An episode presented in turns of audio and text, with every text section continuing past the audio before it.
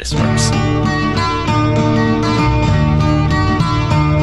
I've walked your busy cities and seen your country towns. I've seen your golden sunset when evening rolls around. I've watched your dancing moonbeams upon your silver sand. To me, you're a beautiful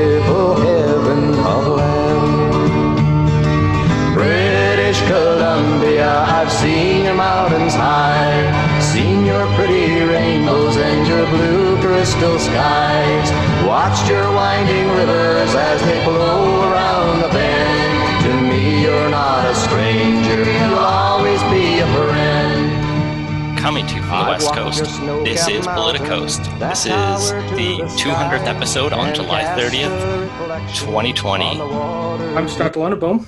I'm Ian Bushfield. your western ocean I'm Stewart Prest. And I am Jillian Stead. Welcome to the podcast. It's great to be able to play that song because we don't actually listen to it when we record and it just gets spliced in after. And Serge Plotnikov is just so refreshing. And the best thing that I think has happened all year, at least for the podcast, is one of our patrons was gifted a Serge Plotnikov LP record from his partner, which is Very just cool. adorably dor- dorky. And I love it. Thank you for joining us on our live stream. We're on Facebook Live. People are starting to join us. Hopefully, more do. Share this, tell others. On today's special live 200th episode, we're going to be talking about what the pandemic has meant for politics, both at the political science level and at the gritty day to day political strategy level. And hence, we've invited a political strategist, Stewart Prest, and a sorry, a political strategist, Jillian P. Stead, and a political scientist, Stewart Prest. Uh, welcome both back to the podcast. Thanks very much. Thank My- you. And I'll say retired political strategist, Ian. Retired. Good. A digital strategist now, right? Digital. My political advice is free and worth every penny.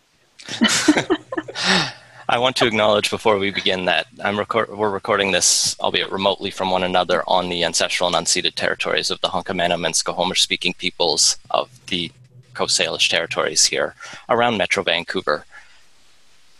Thank you as well to the 100 and 100 plus patrons who support this show, giving us $350 a month. We launched our Patreon a couple, several months after launching the podcast, and have just been overwhelmed. Not just that people want to listen to it, but that they want to give us money, and that has helped cover the costs of hosting, the costs of various equipment and gear, costs of studio when we were meeting in person, but now that would be a highly infectious close space where we'd be projectiling at each other. Uh, and it also bought a lot of beer, uh, especially in the early days when we were drinking Pacific Pilsner on it. Thank you also to BC Today, Shannon Waters, uh, Allison Smith, and the whole team there. They've been supporting the show um, indirectly for quite a while. We built a partnership with them shortly after they launched. Their newsletter has been an invaluable source of news for us. Everyone who's not signed up for it should. If you like this show, you will like BC Politics. You should at very least follow Shannon Waters. We have her on the show all of the time. Politicstoday.news. But let's jump into it. I said we wanted to talk about the big picture stuff, but there's actually news this week. And I didn't really want to talk news, but when you have someone drop out or announce their resignation of, in a such a narrow BC legislature, it could mean something. So Surrey White Rock MLA, BC Liberal Tracy Redies is going to become the new CEO of Science World, which is something I think everyone on this show thinks is really cool.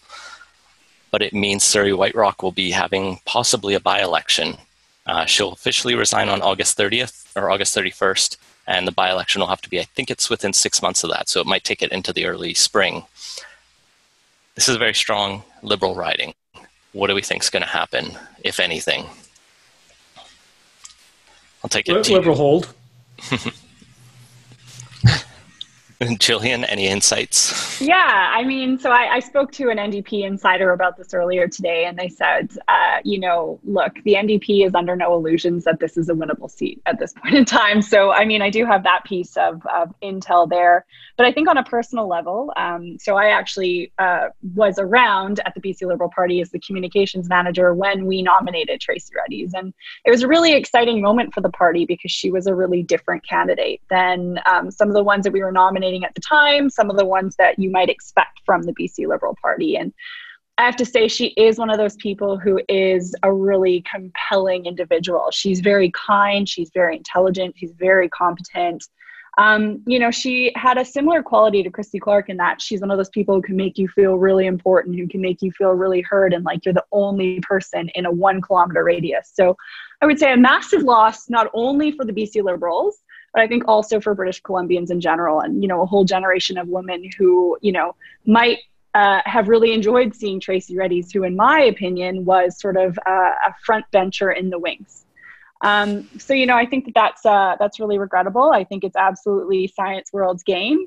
Uh, you know, they're doing some pretty cool things right now. Maybe it's the whole Dr. Bonnie Henry, the world needs more nerds campaign. Maybe that compelled Tracy Redies to go over there.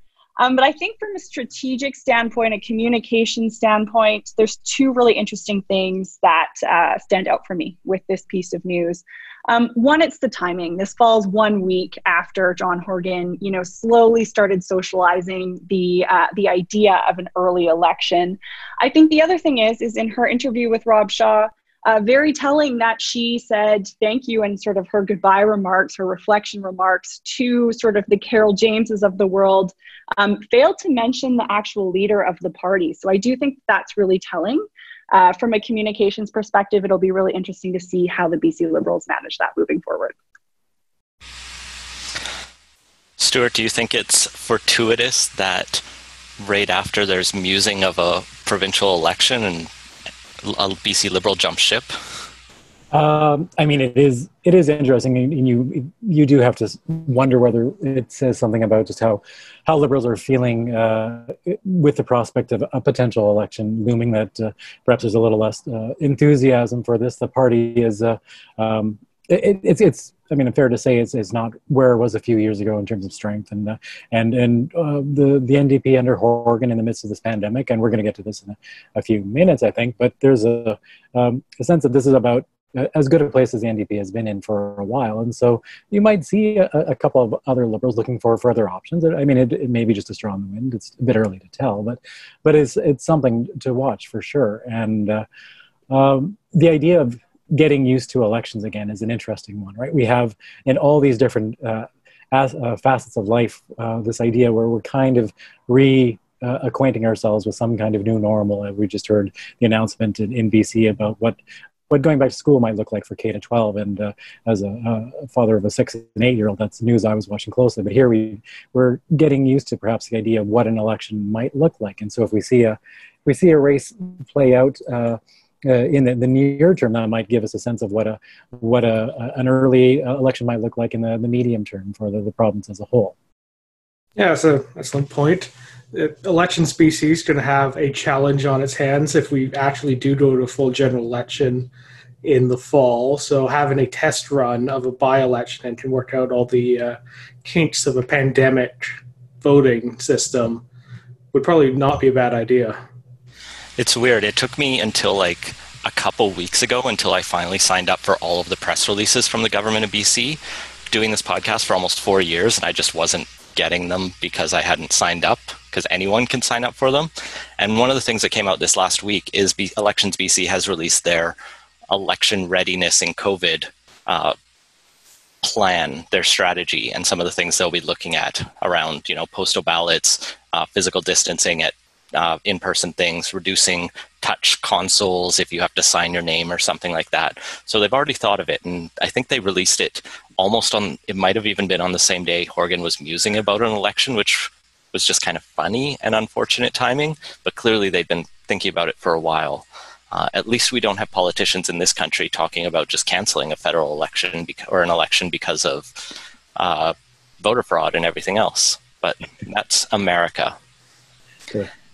Cancel the election until we know what's going on. Not a great place for a democracy to be. But it, it does actually get at this. There is a bit of a bind here, right, where we are in a, a space in which we are trying to avoid unnecessary risks, and yet, as a democracy, we want also to be in a place where we can hold government to account. It's crucial that we can do that on a uh, on a regular basis, and we are in a, a minority uh, situation. So an election could happen uh, not literally any time, but just about any time. And uh, and so we're there's this balancing of, of risks and, and readiness, and uh, um, it's a it's a strange sort of place for a democracy to be in. And I think it's it's entirely appropriate for Elections Canada to, or sorry, Elections BC to be, be thinking about what an election should look like, and and if we have a, a, a by-election to practice some of these, I think that that is actually uh, healthy for the province. But uh, the question of a, a, general election for the province is a different thing entirely. Yeah, this is unlikely to be a big change by election historically governments don't do well in BC by-elections.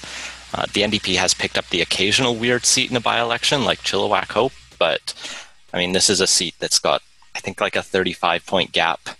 Uh, the Liberals have been dro- drooping a little bit over the last few elections, but they're still taking, I think, a plurality or almost a small majority of the vote there.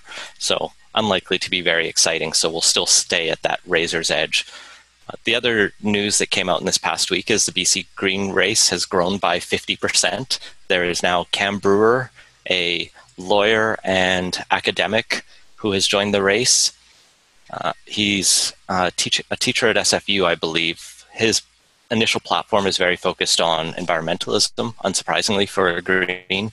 Um, but I think we have seen the BC Greens try to broaden a bit. And how I read his initial focus is coming back to a bit more of the, I don't know, environmental focus on it. But he does talk about guaranteed income, um, affordable housing, and some of the other things that the Greens have been talking about.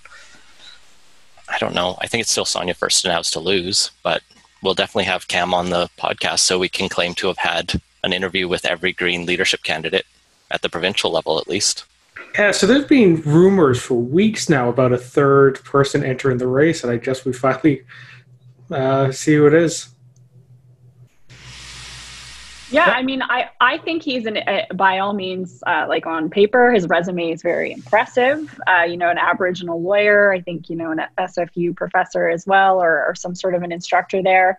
Um, but I think it's going to take a lot more than a good resume to stand out right now. And I think, you know, I, I agree with Ian's assessment. I think Sonia Furstenau, again, going back to 2017, um, even before that, around the uh, Shawnigan Lake issue, I remember watching her from you know the government sidelines and going that this person is a serious threat. This person has real um, clout with the grassroots. So it'll be really interesting to see if she can transform that grassroots power that she has to a more provincial level. And I have to say, at this point in time, I still think she has that advantage. I think being an incumbent, being uh, um, having demonstrated that she she can win is a, a, huge thing for the Green Party, where they just they can't take that for granted in any any uh, district in the in the province, and so that that is an enormous advantage for for for Furstenau and uh, the, the the party. Uh, it will be interesting to see how this this race evolves because the party is clearly at a crossroads. Anytime a leader departs, just about by definition. But uh, here we have a Green Party. It has something of a, a regional presence on the on the island, but but not much else beyond that. So it's really a question of well, what is this?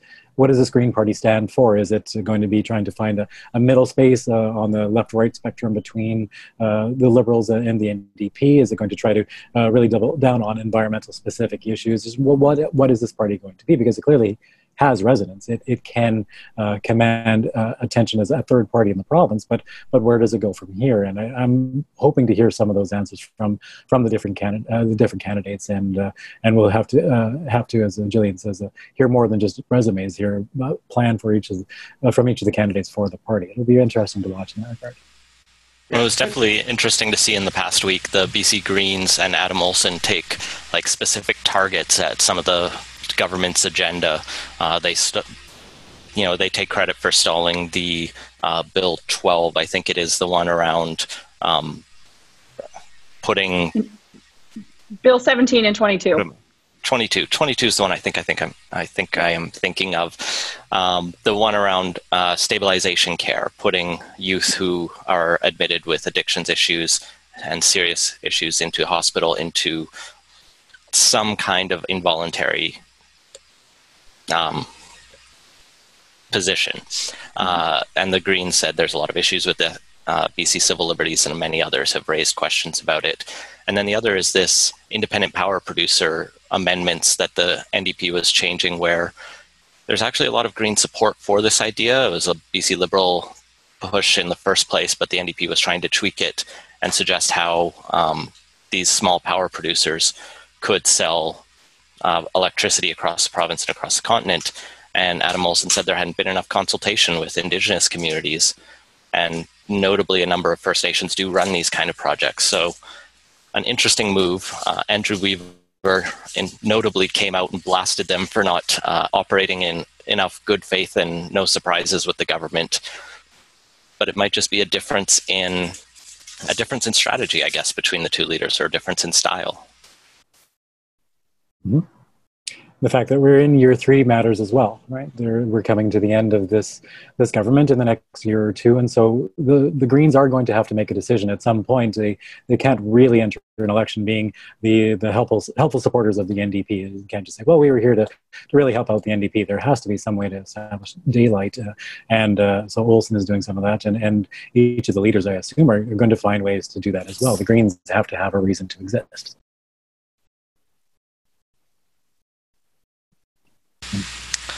Well, let's pivot a little bit to a more national discussion.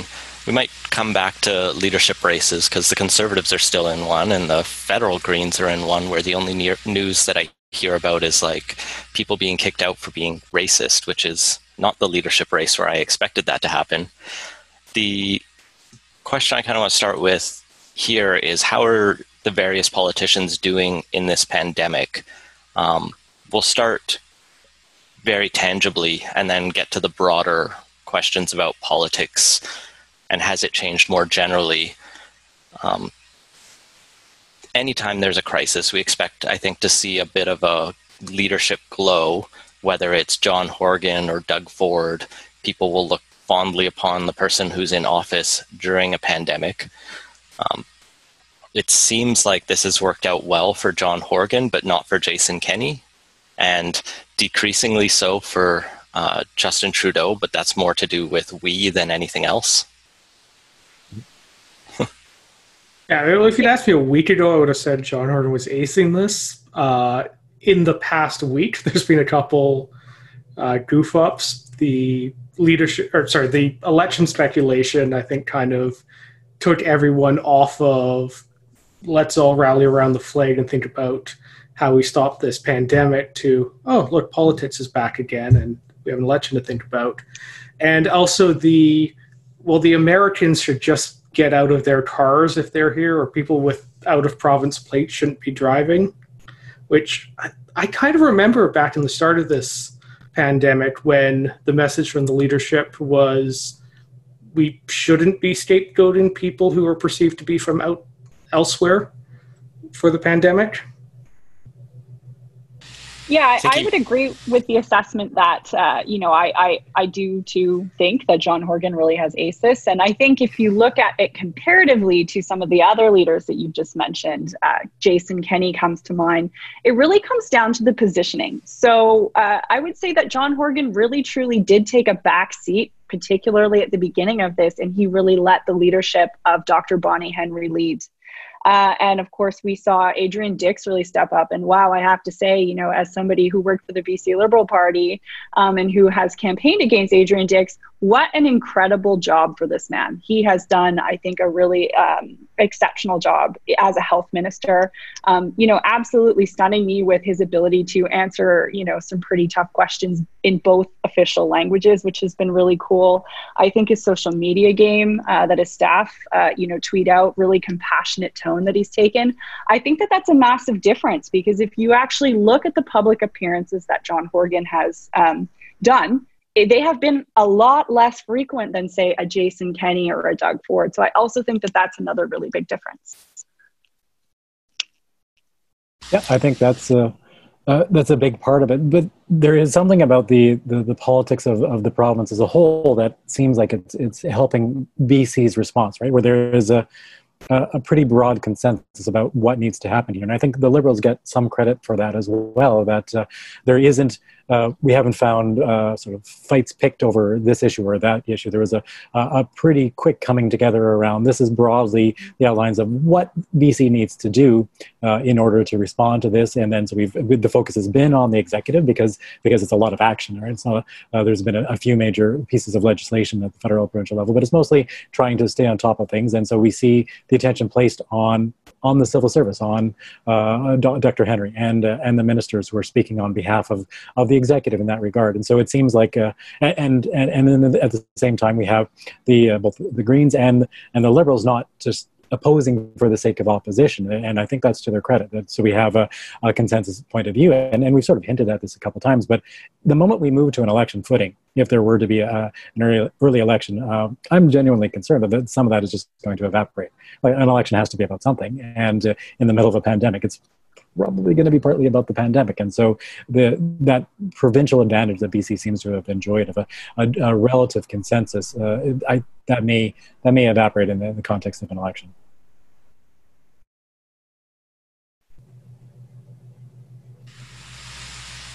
It's yeah the one day of sitting in mid March when they had to emergency pass a couple bills and they managed to do it with I think it was 12 people in the legislature in total.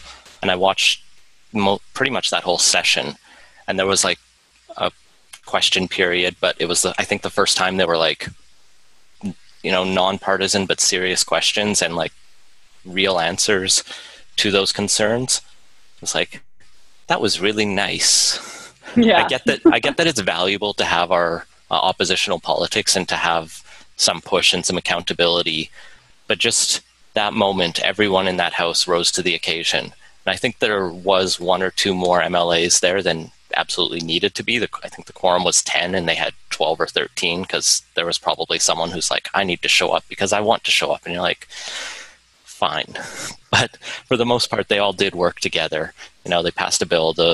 Liberals kept off their major criticisms and they've started to try to find some angles because at some point if they don't criticize they fade into irrelevance and if Horgan does pull an early election or even if there's an election next year you know I know I've heard a lot of people who are otherwise sympathetic to the liberals go this isn't the scary socialist government I thought it was going to be. They seem largely competent, and it is a time when we need more social spending. So maybe let them go. And that's quite the uphill battle for Andrew Wilkinson to have to face. Mean, uphill battle for any leader to face. The fact that Andrew Wilkinson has trouble connecting outside of a boardroom doesn't really help that.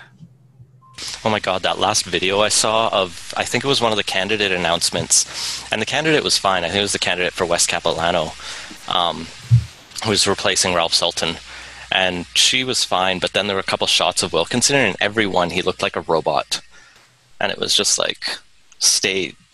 He was like picking up a baby, and you're like, don't. It, he seems like he's a smart, nice, good, you know, honest guy about this thing, but just he doesn't have that sincerity, and so maybe he just shouldn't be out hiking in his videos. He should be in front of a boardroom that might I, be I his natural habitat. back in 2005 when uh, you know, Air Farce was doing constant Stephen Harper's a robot jokes, and that didn't stop him from winning. Yeah, and, and also I after like. Oh, sorry. Yeah, so I was just going to conclude with that. That's also after like 13 years of liberal government that was scandal prone, so slightly different situation. Right yeah, and I think you know, uh, just I, I full disclosure, I voted for Wilkinson as the leader. I volunteered some time on his campaign. I do think that there is a public perception issue. I also think that on top of the uphill battle, there's a messaging uh, conversation that needs to happen with the BC Liberal Party. I actually, before this podcast, went into the 2017 platform. I went into the 2013 platform. I went into the 2009 platform. And there is a phrase that you see over and over again on those pages, and that is the decade of doom, the decade of decline, the scary 90s. Um, that narrative, this will be the first election, whenever it happens, it will be the first election where they can no longer play that. They can no longer play that card. They need to come up with a new narrative because gone are the days where the public is concerned about five straight consecutive balanced budgets. I think to your point, Ian, um, this is now a time where we need to look after each other. Uh, I know one of the things we're going to talk about li- a little bit later is the question of big government. Um, so the BC Liberals really, I think, from a messaging standpoint, are going to have to do a lot of soul searching to come up with what that new narrative looks like, uh, and it's got to be something completely different than what they're used to. It's funny when the BC NDP was first in, and for their first, I don't know, it was like a year, maybe even two and a half years. Every third word they said was 16 years and they just kept harking back to you know the years of the BC Liberals and like they cut this and they cut that and this is a mess because of them. They can probably run some of that messaging like you don't want to go back to that this time around, uh, but you know these messages have a short shelf life. Eventually, you have to run on your own record. Yeah, and new ideas, frankly. Um, so that's another thing. Mm-hmm. Yeah, the uh, Liberal Party does not seem to have done a great job of idea generation in the past uh, couple of years. I mean, it, that is something that you, you often see with parties that are in office for a long period of time. They have trouble finding a leader to to continue on to continue on with a, a lot of energy with with new ideas just because they they've, used up a lot of their good ideas in previous uh, previous previous uh, governments and I think uh, the the liberals in BC are facing some of the same challenges that the Conservatives are federally. In some ways, they're very different parties. But when we, it comes to, say, uh, trying to balance environment and, and uh, economic development type issues, where uh, to, to, to have this a very strong voice for development of economic resources in the province, but also to, to signal to voters in, in more urban settings that they're really going to take environmental issues seriously. This is a, a, a human, enormous challenge for the conservatives and I, federally, and I don't think they've uh, figured it out yet. But but it's a bit of a challenge for, for the liberals as well because they can they can do well in a lot of the uh, the rural parts parts of the province and, and make appeals to being uh, on top of uh, economic issues and, and resource development issues. They have a pretty good record in, in, trying to championing those things, but but that's not necessarily going to be enough to get uh, pick up the seats they need in places like the Lower Mainland. So they're going to have to give some more thought about how do you be a party of the not early 21st century. We're getting towards the the, the, the early mid 21st century, and they're going to have to find a different identity as a result. And the liberals were the ones who brought in the carbon tax, and not just That's brought right. it in, but like built it in a way that no one could tear it down. So you know they have some cred to walk walk on on the environment, but it kind of just stalled, and they need to, like Jillian I think said, is come up with new ideas and broaden it.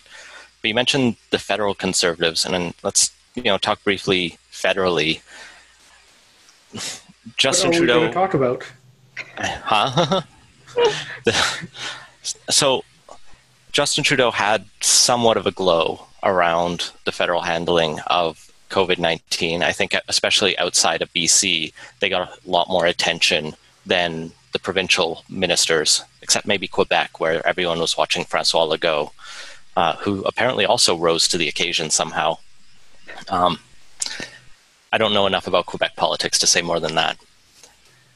How do, but you know, Trudeau's his own worst enemy in every single situation, and his single greatest strength at this point seems to be not having an effective opposition on any side.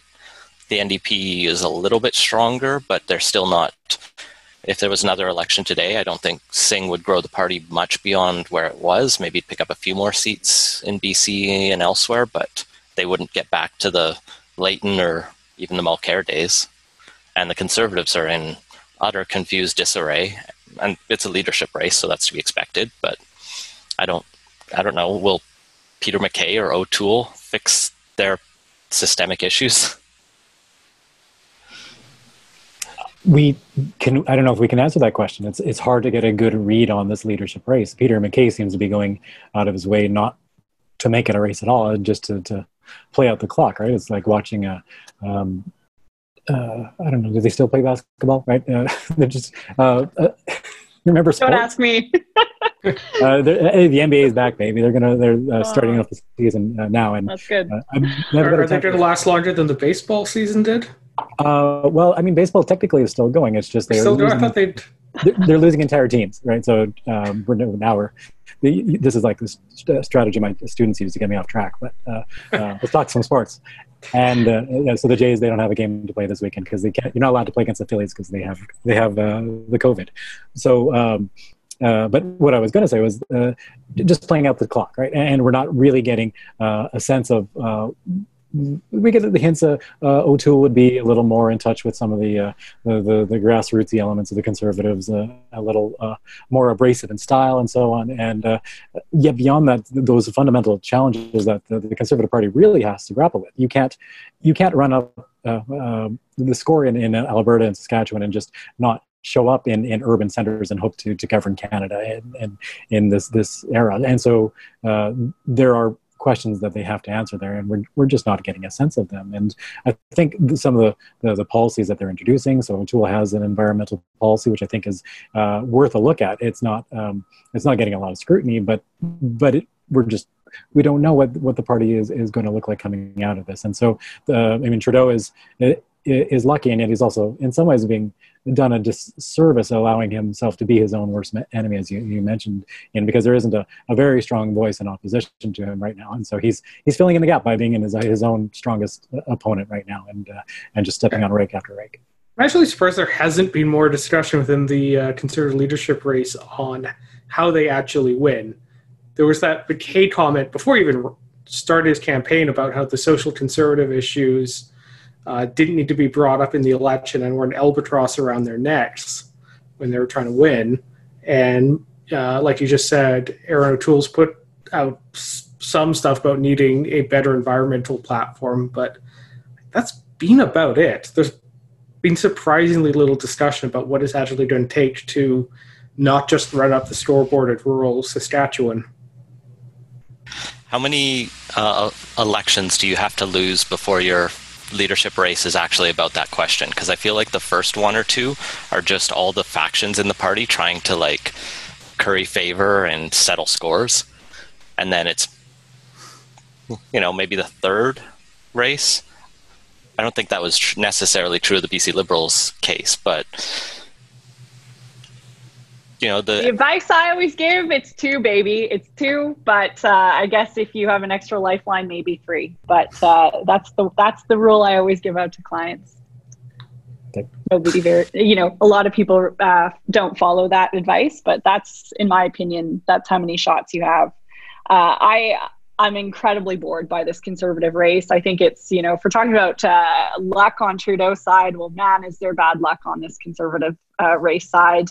Uh, I do not look at these candidates and I do not see anybody who I think, uh, again, if we're going to talk about new ideas, I don't see any real new ideas. And I think, further to your point, if there are any, they're certainly not being talked about.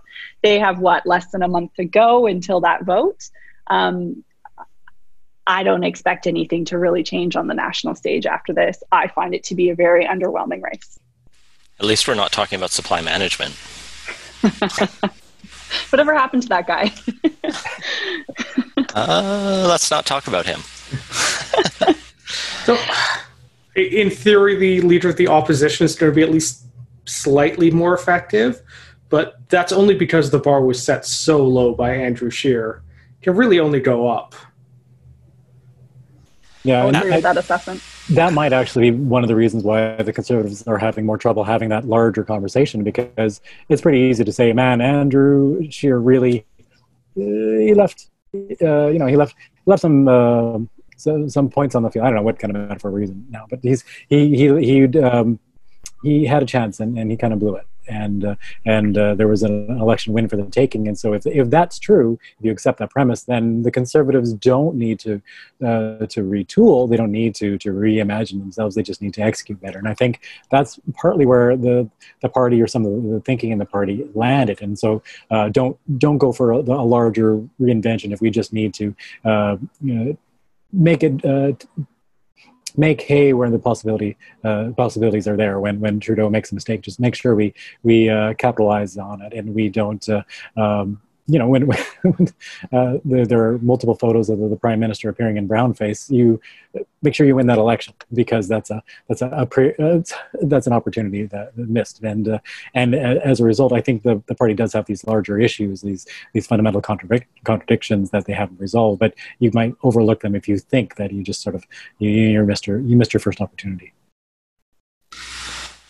Well, looking beyond Canada, is it even worth talking about some of the you know the other bigger stories. I mean, America is such a mess. Like the history of this podcast is we started right around right in the midst of the 2016 U.S. federal election, and I think we did a, our test episode like a post debate watching party where we just shot the shit about uh, Trump v. Clinton, and then things went bad and have just continually gone bad for three and a half, almost four years now how does Biden Biden not screw this up? And what happens like what happens in November? Are we optimistic that things will go smoothly and they'll return to a little less terrible soon? Uh, no, not going to go smoothly. things aren't going to go smoothly. Um, what we are, the U.S. is in a, a prolonged cycle of what you can call contentious politics, if you like, but uh, where there are fundamental disagreements about uh, what politics is for and even the rules of the game. And uh, it's it's a it's a strange facet of the American uh, political system where the rules of the game are are, are part of the spoils of the game, where if you are in control of state legislatures, you have a, a great deal of uh, control over the way in which elections play out. And so we see this.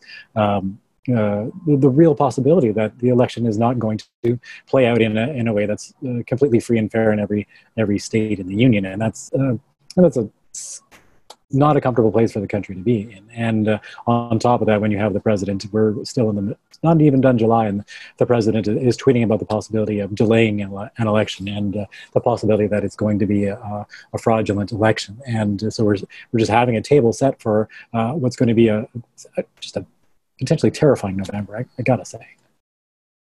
Yeah, there's, yeah. there's a non-zero chance that he doesn't accept the outcome of the election, and it's an outcome that looks increasingly certain to be him losing. Right. He, yeah. I mean, if we if we trust the polls, do you trust polls anymore? Yeah, American presidential polls. Um, like a t- ten point gap. It's you know even with the margin of error, it's pretty clear that Biden's winning. Right, Biden is winning comfortably now. I think we can be comfortable with that kind of kind of assessment. But there's this. Um, I mean, things can happen. The race can tighten. There will be scrutiny of Biden ongoing, and uh, this is these are just things that happen during an American election. So the the, the margin for error shrinks, and if there are uh, a number of jurisdictions where the, the race is not come the, the election, there are irregularities in the election. That that's those there, there are there there are reasons to to I don't know, not relax, anyways. And uh, um, even if Trump goes away kind of grumbling, the fact that the, the, society is so polarized, some of his supporters might not accept the result either, right? So we have that uh, that dynamic as well. So uh, Trump may eventually ha- walk off the stage or you know, have the have the, the mic taken from him because there are institutions within uh, the U.S. We have seen the, the we have seen uh, democracy continue on. But uh, but it, it is going to be a, a contentious process, I think. I listened to Nate okay. Silver in 2016 on his podcast, and uh, they basically he had a panel of very qualified people, very smart people, and they sat there, and I kid you not, they basically conceded to the fact that it was a foregone conclusion that Hillary Clinton would win that election. It was one of the hate to use the word again, but most underwhelming podcasts that I had listened to because they were so smug with themselves and so complacent and so, you know, just resigned to the fact they had already accepted the results. And of course, what did we see that night? Well, that's we'd be having a very different conversation today. But I also think, guys, there's another thing you need to look at, and that is campaigning. Campaigning in the age of pandemics in America, it's going to look very, very, very different this time around. Gone are the days where you can, with good conscience, hold those massive rallies where you sell out those huge stadiums. Trump can do it because he's put all of his eggs in the basket that this thing is curable, it's going away, they've got a handle on it. Biden has a much harder time trying to per, trying to convince people to come out to those stadiums. That is part of his value. Um, so you've got to look at it like that. People are going to be less inclined to open their doors, door knocking being a huge piece of this. The Democrats really rely on that grassroots vote. Pulling those votes in those neighborhoods is going to be a whole lot harder this time around digital campaigning is going to be huge. Not only digital campaigning um, you know from the official party but from those super pacs as well that's going to be massive. They're going to have to be really on point with their targeting really on point with their message. The last thing i will say and i'm a digital strategist i live and breathe this stuff this uh, social media landscape is going to look very different than the last time around uh, Facebook has the heat on it at this point in time. They are going to be on both sides of the fence, including those PACs, under way more scrutiny than they're used to. Facebook, you know, I work for clean energy clients where I can't even say that a client who has solar, hydro, and wind power in their diverse portfolio, that is flagged now by Facebook as a political issue. So these guys are going to have a lot harder of a time campaigning this time around. Those dirty tricks are going to be a lot harder to pull. And so I think it's going to be a fascinating exercise to watch just purely from a polling votes and campaigning perspective. Thank God. On that note, I've tried like running ads for the podcast in the past year, and it's so annoying to get yourself verified to run them, which I've done, mm-hmm. and then link that to your pages which I've done for some, but it fails on others. And then mm-hmm. to Facebook doesn't want my money, is all I've concluded. And I think that's largely because I want to give them like 20 or 50 bucks instead of like 20,000 or 50,000. Oh, so I can like, tell who you, cares? I try and give them the 20,000 Ian. They don't want it either. You know, all I'm saying is solar, hydro, and wind, highly political issue at this point in time, according to Facebook. I mean, they'll all give you cancer, right? Let's switch gears, given the time, to some of the bigger picture questions. Let's talk political science. Let's talk pandemics. And let's talk how things are changing far more broadly. We've talked specifically about some of the shifts towards more cooperation here in BC, and some of that predated the pandemic, arguably, just by the nature of having a minority government. But do we see? I mean, the question is just has politics fundamentally changed, at least the politics we've been talking about, British Columbia, Canada, a bit of the Western world? Or are we expecting things to kind of just drift back to the mean longer term? Well, I think some things are changing and, and some things not so much. Like WE've seen with uh, issues like the, the we controversy federally and uh, and the, the um, initial musings about an early election we can see how we can fall back into old rhythms of politics uh, uh fairly quickly. And that's not entirely a bad thing right? Holding government to account for irregular spending decisions that that is something we want to see happen in a democracy. The the readiness to to have an election when one is called for that's something to, you want to be able to see in a, a democracy. But the idea that um, there are significant projects that government has to undertake on our, our, behalf and that we can actually come to an agreement on how to undertake those that's an idea that uh, we have seen proven again. This is a, if we want to take the sort of the long view, uh, longish view, uh, uh, government in um, in the 20th century, for a time, there was a, a pretty broad enthusiasm for what government could do, what it could accomplish. And coming out of uh, the, the Great Depression, Second World War, government was instrumental in, in recovery, in, in doing big things, in, in organizing in significant aspects of the entire economy. And uh, and so there was an enthusiasm for government uh, government's ability to to solve some kinds of, uh, of, major problems, and that waned over time. And we saw increasing emphasis on uh, on a more individualistic approach in the 80s, 90s, and so on. And so I think we're we're seeing the pendulum swing back a little bit here to this idea that there we're all in this together, and there are things that we we need to accomplish collectively as a society, and uh, government is a place where we organize those efforts. That's one of the, the uh, central reasons it exists, and so that that uh, affirmation of of uh, uh, collective projects and a collective ability to to to, to do things. That that's been uh, reaffirmed somewhat and not everywhere not to the same extent. I don't think that's the way in which the story gets told in the united states for instance but but here in bc and to a significant extent i think at the federal level that's that's one of the stories of the pandemic. Yeah, so back in March, there was basically two types of articles that media was putting out. There was a, oh my God, this is what's happening now. And then there was the, this changes everything article. And probably about 95% of them were wrong, but it's hard to say what that 5% that is going to be right is. But like, overall, I think pretty much all the predictions about this is going to be a permanent change aren't going to come true, but there will be a small set that will. So Ian's question was around: Do we think that this pandemic is going to change politics? I, I'm not going to answer that question. Will this pandemic change people's values and the way that they vote? I, I I'm hopeful that it does. I mean, I'm thinking about politics now uh, and issues um, are completely different than I did in say March. Um, you know, gone are the days where we have these advocacy groups going to government and saying you need to raise the welfare rate, you need to um, consider what a minimum basic income could look like. And they said, You're crazy. That's never going to happen. It's not doable. It's not possible. Well, we've just proven that that's all possible at this point in time. So, what is it going to take for the voting population, increasingly more, you know, millennial minded people as we become the biggest uh, voting bloc in this country. What is it going to take for us to finally say enough is enough? That old way was not working for us, and we demand something different, something that's more equitable, something that works for us.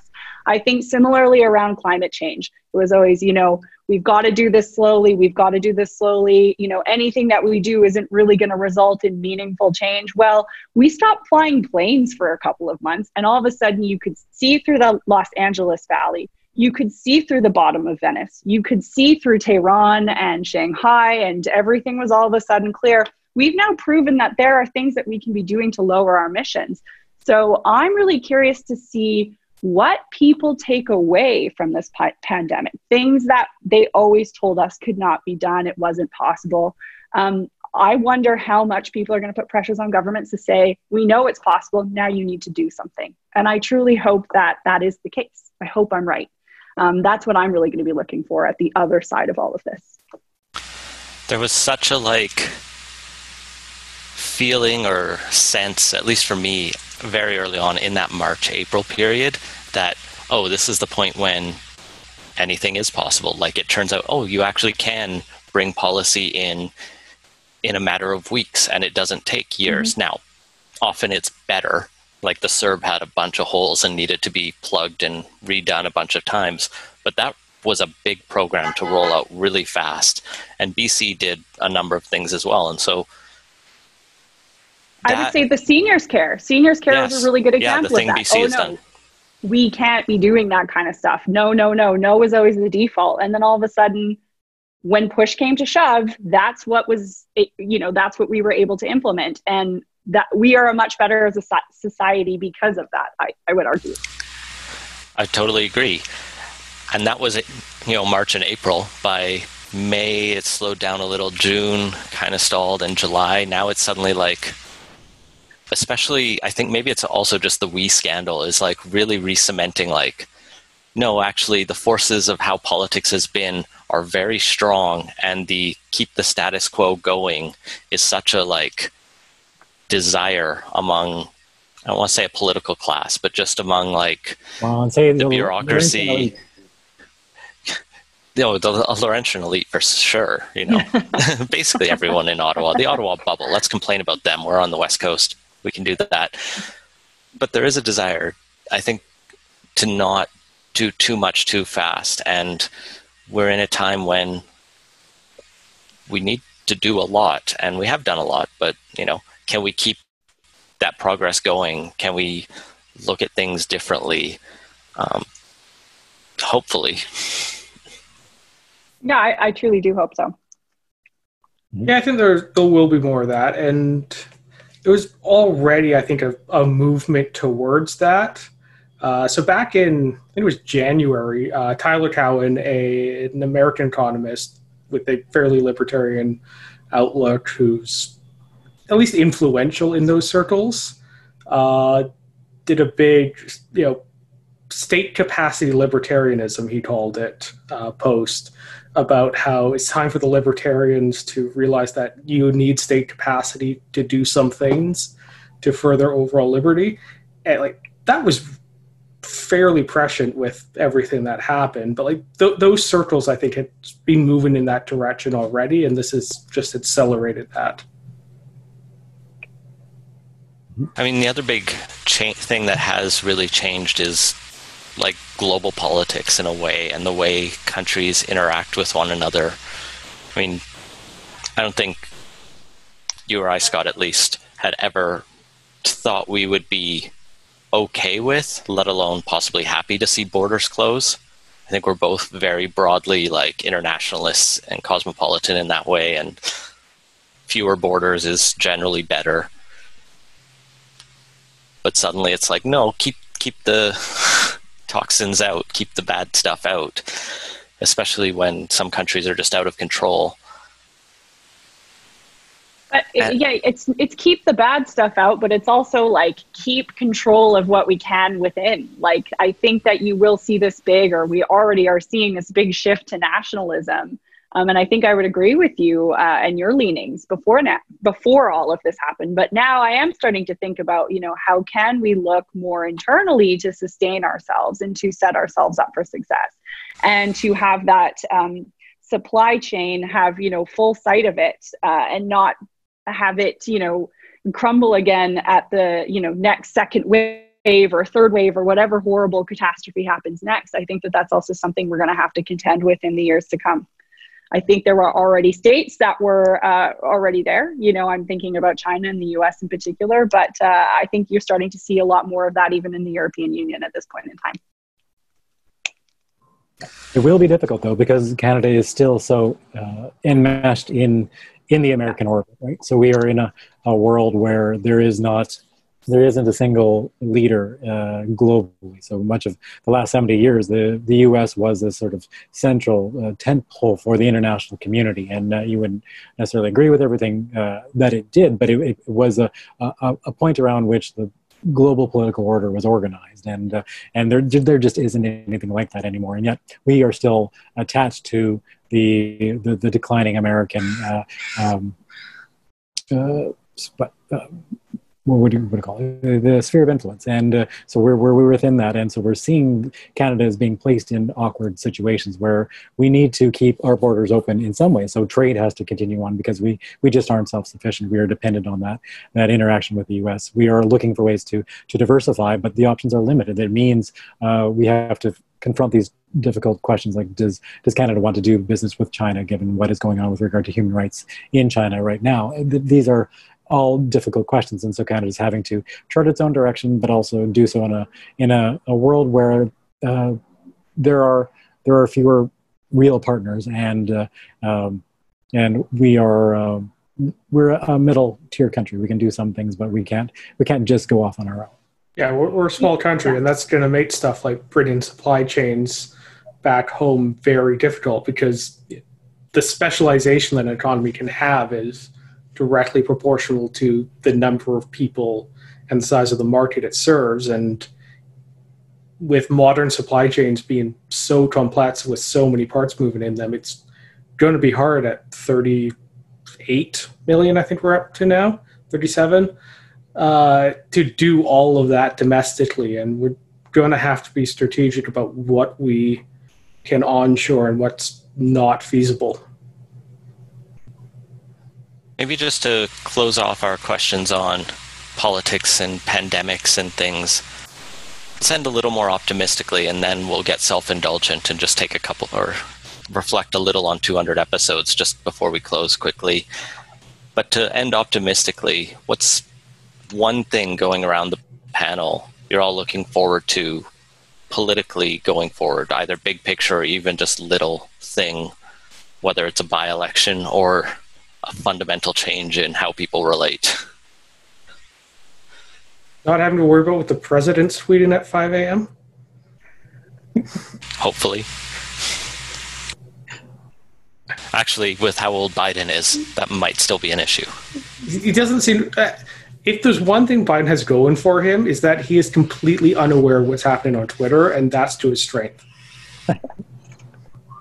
for me, it's to see a generation of AOCs come into play. You know, like to me, that that that is an incredibly exciting um, moment in time to see a woman like her that women, you know, my age, older than me, younger than me, look up to regardless of where you are on the political spectrum, you can look at her and respect her and and like just you know admire her hustle and admire who she is and what she's doing for her country. Um, you know, I thought maybe we were going to talk a little bit more about the fall election, and I was going to bring up the topic of, you know, the NDP may have this advantage uh, going into the polls in British Columbia. Here, I said, I was going to say only if they can nominate some better candidates this time around. That's the opportunity. I'm giving you free advice right now, NDP. Like, I honestly think that for you guys to realize the opportunity, you need to usher in a whole new brand of candidates I'm not saying you're going to find AOCs left, right, and center, nor is that you know necessarily um, appropriate for every riding here in British Columbia. But I would love to see an era of young people who come in and drive their own social media, get out of their messaging box, inspire people, talk a little bit bigger, a little bit less on the talking points, a little bit less about the the boring things and just dream a little bit bigger. That's my politics, and that's what I'm really excited about Maybe we won't see it here in British Columbia, but I sure as hell hope that it happens sometime uh, in Canada, anywhere really for that matter. More Bowinn Mas. Like sure, more exciting yeah. than her. No, she's she's yeah. fantastic. Yeah, no, I think she's great. Totally, hundred percent. Uh, Stewart. Well, I think um, it's a, a cautious optimism. We're having a bunch of conversations now that we didn't really talk about uh, uh, prior to the last few years. We seem to be um, uh, the politics is is a bit more of a, uh, uh, an open field at the moment where we can talk about issues that previously were were you know we did lip service to where we're saying we, you know we want to have uh, just like uh, Jillian was talking about we, we want to have a place for women in politics but are we really going to do much about it where we are confronting um, issues around gender equality with movements like Me Too. We're confronting issues around uh, uh, uh, racial equality, equality with uh, with uh, Black Lives Matter, and we're having regular marches and protests, and and so um, younger Canadians around the age that I'm I'm teaching are, are, much more likely to take up these issues and and take them seriously. And then we're seeing that con- conversation uh, continue on. So it's not just sort of dismissed as oh this is the thing that students talk about, and then when you get out in the real world, you figure out how things work. No, those conversations are continuing on in the real world, and they're going to be uncomfortable, and it's going to be contentious again to use that word. But um, at least we're talking about them, and at least we are uh, seeing some. Uh, some potential for, for movement as well. And, uh, and in a broad variety of ways and there's not this feeling that we can only do so much at a time. We're at a moment in politics where we need to do a lot of things simultaneously. And so perhaps we're going to be a little more um, uh, aggressive a little more uh, adventurous and uh, ambitious with our politics. That's that's a hope. And i think it's in the in a sense our our, our social conversations. And uh, I think some of the, the, people who are seeing getting involved in, in some of these uh, issues on an issue by issue basis, they haven't really um, made their way into the formal political process. And as a result, the political process, uh, the conversations are lagging behind where they are socially. And so I think there's there's a bit of a disconnect. And I would be hopeful that we see that that closed up where politicians are are getting better at, or maybe we just get different politicians who can talk about those issues a little more openly, a little more frankly. I got the key example of that, and you basically said exactly what I was thinking, Stewart. Like the inspiration of the Black Lives Matter protests recently, the entire way people can talk about politics has, I think, changed at least outside the political sphere. But the kind of counterexample of that is today, I think the estimates for the Ministry of the Solicitor General started in public safety.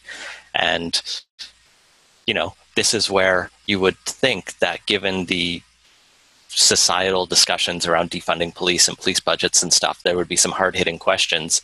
But none of the new Democrats are going to ask that question to their own government minister. And the BC Liberals take a slightly different stance on it. And, you know, that's a position that's out there and is largely held and respectable. Uh, and so there's the conversation that is happening in the public is not always reflected in you know the halls of our legislature and our parliament. And I think that gets to what Jillian said about a need for demographic change in politics, and it comes and it just takes. It's annoyingly slow, but it does follow along. We have, you know, maybe a couple minutes before we should wrap it up because I know you'd have to head off, Jillian, and my beer ran out, so I should also head off as well. And I've been on mm-hmm. too many Zoom calls and streamings today. Um, but we've done 200 episodes, Scott. We've actually done probably like 210 once you count some bonus episodes and a few other things we've released. probably about 210. Somewhere in there. We we so planned. we want to know yeah, what's what your you favorite. Know? We want to know what which is your favorite episode from each of you. So you asked this earlier by email, which would have given me time to think about it, but I now I'm putting you on the spot. Very much didn't. Um, I have loved most of our interviews. We've interviewed some great people over the couple of years. It's yeah, been, having uh, Stephen Carter from The Strategist on was mm. really fun. Yeah, because we when I was thinking about starting this podcast, I was like, I kind of want a like strategist type podcast, but for all for BC politics. And then their podcast went off the air. Uh, they canceled it shortly after we started, and then disappeared for a while. Yeah, well, and their website they their website expired. All of their stuff expired, and then they just like relaunched a month ago, or so, pretending as though nothing ever happened. So that was fun. Uh, David Moscrop was always fun to have. Uh, Lindsay Tedds was a great supporter and great guest every time we had her on. Kevin Milligan, all the economists and academics. You, Stewart, have always been good. You were fun, Jillian, on your past appearances, and the live shows. The live shows were amazing. They're so much fun. Especially when you can see the audience instead of I can just like see the number of people watching on Facebook and they're not even leaving comments for us, so I can't answer those. Oh, come on, guys. and so, in terms of like feature guests, what does the next year uh, hold? Who do you guys want to get? Who's, you know, tier one, big gets we're talking here? You go first, Scott. Uh, party leaders, I think. Uh, we've interviewed a few of the leadership candidates, but uh, those on our actually think about this more. Former party leaders and former uh, premiers would be particularly interesting. The, the thing about interviewing politicians is they always have a message to get out, whereas the ex politicians are always the better interviews because they don't really have to care too much about what their message is and to be a lot more truthful and reveal the interesting things. Yeah, we've had David Eby on a few times. We've had a few other politicians, and they'll get so stuck on their message or their line that it's boring. Um, it's kind of why I do like interviewing Green Party candidate politicians. Just about to say because the they don't thing. care. They don't have a line to repeat. Yeah. They don't. Ha- they don't have as many lines. Um, maybe there's a tie-in for why they don't do as well but you know it is a it is an earnest thing and i like it. You know my dream get is still and we've talked about this before maybe not on the podcast itself but is john horgan but not to talk politics but to talk star trek. Count me out of that one. Fair enough. Not for everyone. Yeah. no. His controversial takes on voyager well, yeah, I mean, I one thing just uh, musing on my role as um, you know a PR strategist, we are seeing a huge push from clients lately to get on some of these smaller podcasts because again, if you want to reach the grassroots, the people who are the advocates for these different um, different causes, different uh, movements, then you got to go onto these podcasts. And so I certainly hope that we usher in a new era of politicians who are not afraid of or above doing these smaller type of podcasts because they actually get a lot more influence or a lot more impact out of doing these types of appearances where they can sit down and really get into the nitty gritty than they do off of you know a global news article. Um, because in a world where there's so many niche media options um, you really should be going for these these types. So that's a call to action on ian and scott's behalf for me do Oh, as the and- clients do. The popularity, uh, the popular thing you can do is actually uh, start doing some more of these appearances. I'll say part of it has been we just reaching. haven't we just haven't reached out to enough Yeah. as many times. I would imagine we could probably get Andrew Wilkinson because I know he's done just what you're saying. You Yeah, know, he's gone on diary. he's- Yeah, he went on This Is Van Vancouver, a number of other shows. So we just haven't reached out to his office yet, frankly. And that's because we are very busy and we are like barely keeping up with, you know, the week's news. But there's lots we want to keep doing. We're going to keep doing. so doing if you show. want to help us get more people on the podcast, go to patreon.com and let us hire a uh, assistant. It's all Hey. Patron goal.